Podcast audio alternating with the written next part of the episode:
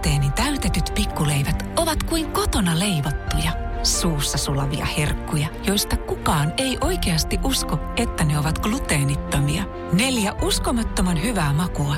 Toffee, mansikka, kuningatar ja tropikalla. Ruusteeni täytetyt pikkuleivät. Pientä hyvää elämään. Leipomo Ruusteen. Maku vie mukana. Ystävällisin terveisin Mikko Honkanen. Jos me suomalaiset jotain osataan, niin se on jonottaminen. Mutta ei se tarkoita sitä, että me tykättäis jonottaa, ellei kyseessä ole ämpärijono. Siitä me voidaan joskus jopa vähän tykätä.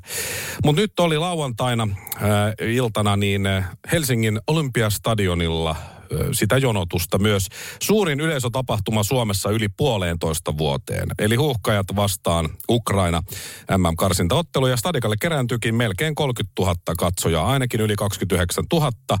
Loppuun myyty, ihan kaikkia paikkoja ei nyt täytetty, mutta joka tapauksessa. Ja monelle visiitti olikin sitten ensimmäinen pöyristyttävät, kuten Yle kirjoitti, 337 miljoonaa euroa maksaneen kansallispyhätön remontin jälkeen. Ja moni palasi sitten ensimmäistä kertaa urheilutapahtumaan varmaan niin kuin ikuisuudelta tuntuneen koronatauon jälkeen – on hyvä muistaa, että meille rakas Olympiastadionin äh, stadion valmistui 1938. Sen piti olla olympialaisten 1940 päänäyttämä, mutta siihen tuli vähän sota sotkemaan ja 52 sitten lopulta oli. Ja, ja onhan se niin kuin kulttuurihistoriallisesti tärkeä homma ja sitä nyt ei saa ihan muuttaa sitä stadionin ulkoasuja sellaista niin kauheasti. Mutta sitten vuosikaudet sitä rempattiin, 337 miljoonaa meni, niin moni odotti, että saisi vähän sitten enemmän, varsinkin verrattuna aikaisempaa. Rahaa tietysti upotettiin etenkin maanalaisiin fasiliteetteihin, mutta sitten maan päällä näkyvimmät muutokset liittyy varmaan siihen, että stadion on katettu. Ja, ja rahaa on käytetty oikein siis kunnolla, muistakaa meidän veronmaksajien rahoja. Ja tiedossa oli, millainen määrä ihmisiä on tulossa paikalle, mutta moni asia tuntui silti yllättäneen. Eli toi 337 miljoonaa, kun makso remppa, niin äh, ensimmäisen tulikokeen jälkeen raporttien mukaan asiakaskokemus on sitä samaa vanhaa paskaa kuin 337 miljoonaa euroa sitten. Näin kirjoitti esimerkiksi urheilutoimittaja Juha Tuuna. Et saada oikeat mittasuhteet tuolle rahasummalle, niin koko valtion ensi vuoden liikuntabudjetti on kokonaisuudessaan 141 miljoonaa euroa. Se kertaa kaksi ei riitä siihen paljon stadikaan meni. Siellä oli jonoja. Totta kai tuskastuttavan pitkiä niin porteilla sisäänpääsyn suhteen myyntitiskeillä kuin klassisesti sinne vessoihinkin. Avauspotku ja sitä kautta nopea Ukraina avausmaali jäikin monilta näkemättä, vaikka olivat tun- tulleet paikalle noin tuntia ennen peliä. Osassa myyntipisteitä tuotteet loppu jo ennen taukoa. Aika klassista. Positiivisena asiana muuten mainittakoon on kuitenkin se, että katsomoissa Joissain osissa ainakin anniskelu on sallittua, eli tuoppien kanssa saa mennä katsomoon. Se se on jo jotain. Stadionilla on uusia tilava, ja tämä on ihan siis eh, heidän omaa kieltään WC-maailma. Tiedätte ostareissun näitä ravintolamaailmaa, niin siellä on WC-maailma. Vaikutti kuitenkin siltä, että harva osas tai maltto mennä sinne opastus, äh, opastukset oli vähän huonot, ei ehkä löytynyt ja näin. Ei sinne kovin moni löytänyt ja ne, jotka löys, olikin siellä sitten jonkun aikaa. Ihmiset ryntäs klassisesti sinne aidan viereen kuselle – niin kuin aina ennenkin. On itsekin lorotellut siinä joskus valitettavasti. Kauheat tungokset käytävillä ja jengi lorottelee siellä aidan vieressä kuten ennenkin. Että ei se WC-maailma nyt ihan hirveän hyvin toiminut. Yksi kaveri, joka siellä oli ollut, niin sanoi, että WC-maailma toimi kyllä hienosti, kun kävi 17.37 kusella. Pelihän alkoi 19.00. Ja Ylen toimittaja sanoi vielä, että kun hän oli 45 minuutin jälkeen, siis kun peli loppui, niin 45 minuuttia sen jälkeen odotteli Frendiä jossain Stadikan uumenissa, ajatteli rohkaistua ja käymään vessassa. Haaveili jonottomasta kokemuksesta, mutta haaveeksihan se jäi. Eli ei päässyt edes pelin jälkeen melkein tuntia myöhemmin sinne kuselle sitten. Stadikan remontti oli ehkäpä aikamoinen munaus. Ehkä se on jopa liian pieni nykyhuuhkajille. Tosi noin peliotteet nyt voisi tietysti mennä paremmin, mutta olisi voinut ehkä rakentaa semmoinen 50 000 vetävän hienon monitoimiareenan jalkapallolle ja konserteille siihen johonkin stadikan viereen. Ja stadika olisi voinut rempata pikkusen pienemmällä summalla vähän ehostaa ja jättää se vaikka yleisurheilulle. Mutta nyt kävi näin. Olisi kyllä hienoa nähdä Suomessa kesäolympialaiset joskus ja niiden järjestäminen taas 52 vuodesta on hetki aikaa. Yrität lähteä stadikalle katsoa avajaisia, niin pääset porteista sisään päättäjäistä ollessa puolessa välissä, mutta tuskin tulee olympialaisia enää tähän maahan. Seuraava kunnon tulikoe onkin sitten Stadikalla marraskuun 16. päivä, kun Suomi kohtaa Ranskan niin ikään MM-karsintaottelussa. Ja siellä marraskuussa sitten, kun vihdoin pääset kuselle, tokalla puoliajalla, voit kysyä vessasta lähteviltä. Hei, miltä se peli näytti siinä ekan puoliajan ensimmäiset 15 minuuttia, kun multa jäi ne näkemättä. No, onneksi se remontti maksoi vaan 337 miljoonaa. Ystävällisin terveisin Mikko Honkanen. Ja tähän perään passiivis-aggressiivinen hymiö. Radio Cityn päivä. Ruusteeni täytetyt pikkuleivät ovat kuin kotona leivottuja, suussa sulavia herkkuja, joista kukaan ei oikeasti usko, että ne ovat gluteenittomia. Neljä uskomattoman hyvää makua. Toffee, mansikka, kuningatar ja tropikalla. Ruusteeni täytetyt pikkuleivät. Pientä hyvää elämään. Leipomo Ruusteen. Maku vie mukana.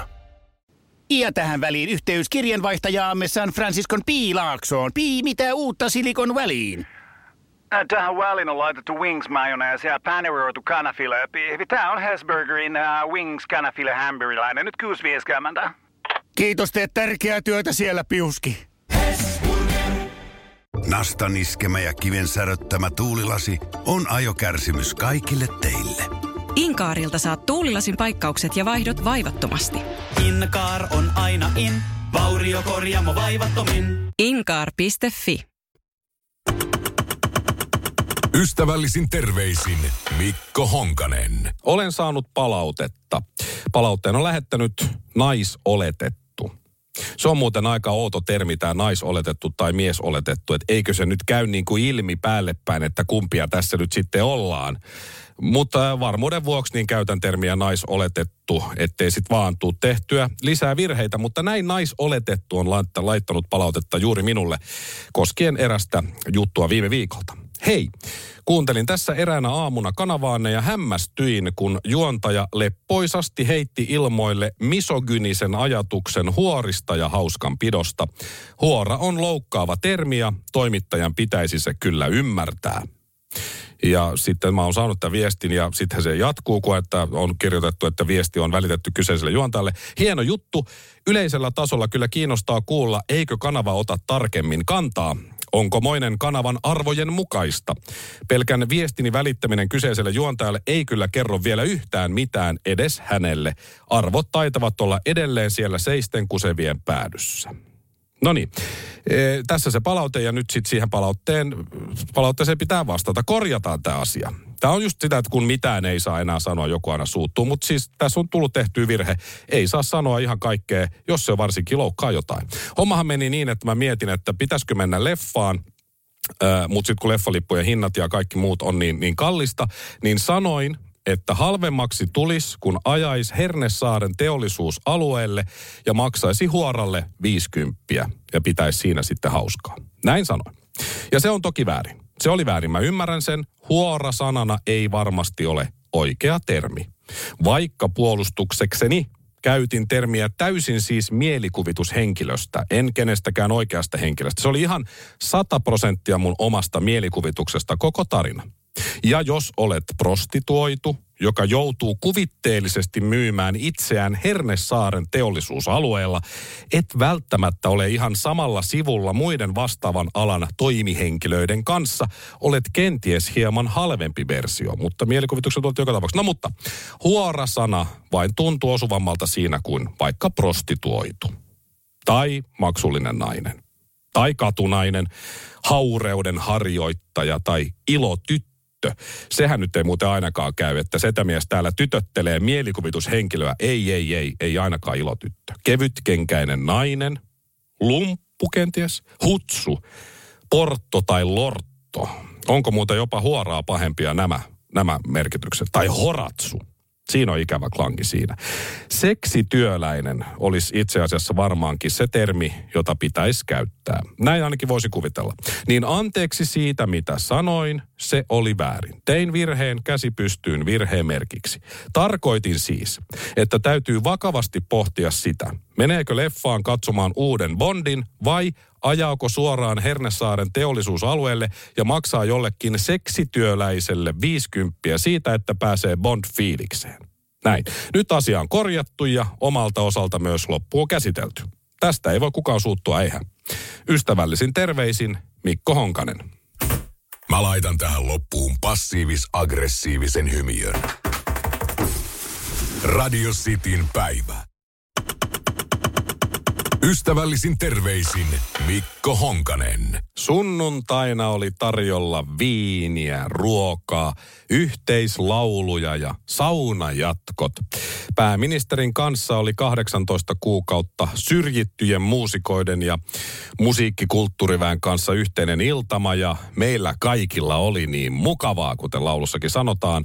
Ja tiistaina eilen kulttuurista leikataan 18 miljoonaa. Näin se homma kääntyi melko nopeasti melko huonoon suuntaan. Muutama fakta. Opetus- ja kulttuuriministeriön hallinnon ala siis leikkaa 43 miljoonaa euroa taiteesta ja kulttuurista, liikunnasta ja urheilusta, nuorisotyöstä sekä tieteestä. Kaikki edellä mainitut kohtalaisen kuitenkin tärkeitä tässäkin maassa. No miksi näin tehdään? No yksi syy on se, että veikkauksen rahapelitoiminta on vähentynyt. Ja näin sitten opetus- ja kulttuuriministeriö on tehnyt leikkauksia pelitoiminnasta rahoitustaan saavien edunsaajien ensi vuoden valtion rahoitukseen. Ministeriön linjauksen mukaan taiteeseen ja kulttuuriin osoitettavia varoja leikataan 18,4 miljoonaa euroa. Ja siinä se nyt sitten on se summa. Aika vähän on muuten kuulunut sitä, että olemme iloisia, että veikkausvarat on, on niin vähentynyt, että kun köyhäthän siellä ja vähävaraiset yleisesti pelaa kaikkein eniten, niin aika vähän on siitä kuulunut mitään, mutta joo, Kulttuuriporukka nosti sitten tästä metelin. Taiteen ja kulttuurin lisäksi muillekin veikkauksen rahapelitoiminnasta rahoitustaan saaville edunsaajille on tulossa siis leikkauksia. Liikunnasta urheilusta leikataan 12 miljoonaa, tieteestä ja tutkimuksesta yli 8 miljoonaa ja nuorisotyöstä yli 4 miljoonaa euroa. Ja velkaahan tämä sama porukka otti jo aiemmin taas useita miljardeja.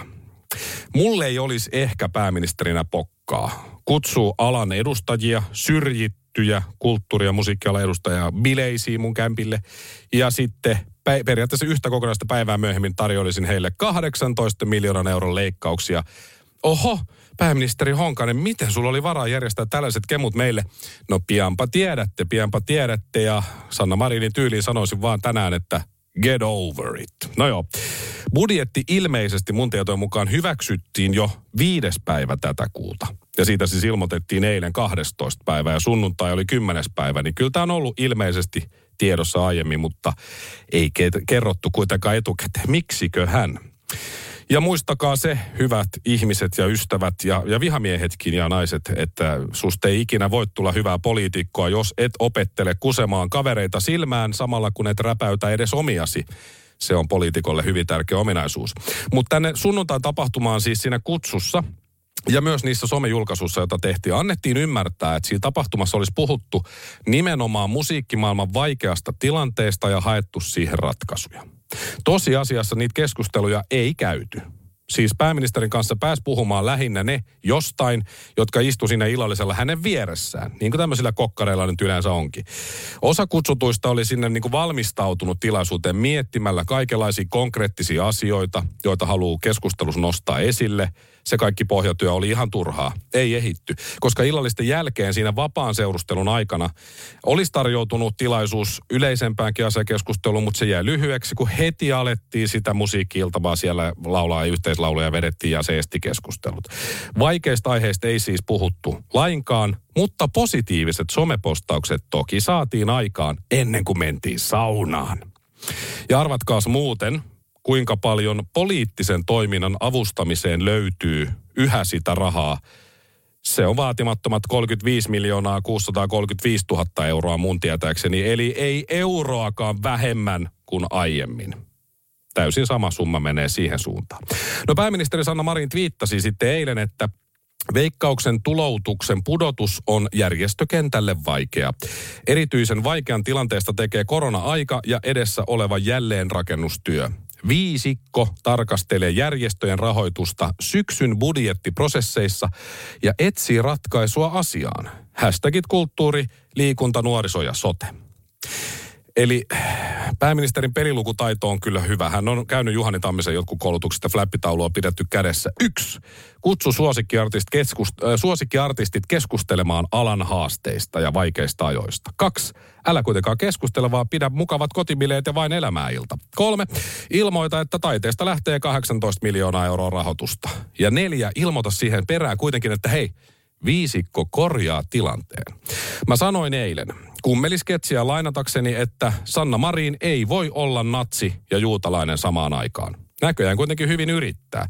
Ja hän on varmasti kummelinsa katsonut, koska tietää myös sieltä sen, että artisti maksaa. Jee, jee. Jotenkin tämä tuntuu kaikki niin laskelmoidulta, että tämä ei voi olla tässä. Sunnuntaina kulttuuribileet, tiistaina ilmoitus, että leikataan 18 miljoonaa voimia sen tunkkinen kanssa. Seuraava käänne on luultavasti se, että Sanna Marin ihme nelikkoineen nousee rautaiset bikinit päälle miekkaa kilpeä heiluttaen tuhkasta ja raunioista kaikkensa antaneina ja toteaa, tukea tulee sittenkin koska tämä olisi niin loogista. Pelastetaan mahdoton tilanne aivan viime hetkillä.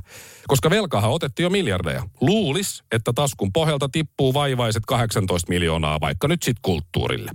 Koska vielä koskaan ei ole Suomessa ollut niin kylmä, että Demarilla olisi mennyt kädet omiin taskuihin.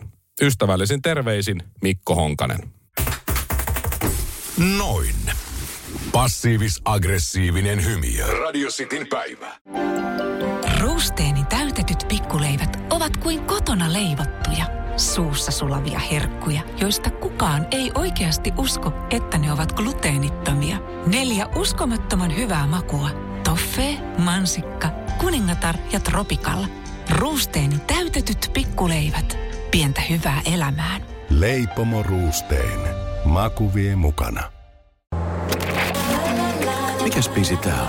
Ei kun tää on tää hyvä. R-A-K-F. Hei, nyt mä sanoin niin ja selväks tein. Mä lähden tänään litukaan. Se ei maksa mammona. Sun kesäherkkus on ihani. En tiedä kuinka sanoisin sen paremmin. Little, little, little, little. Little. Käy kuumana kesään.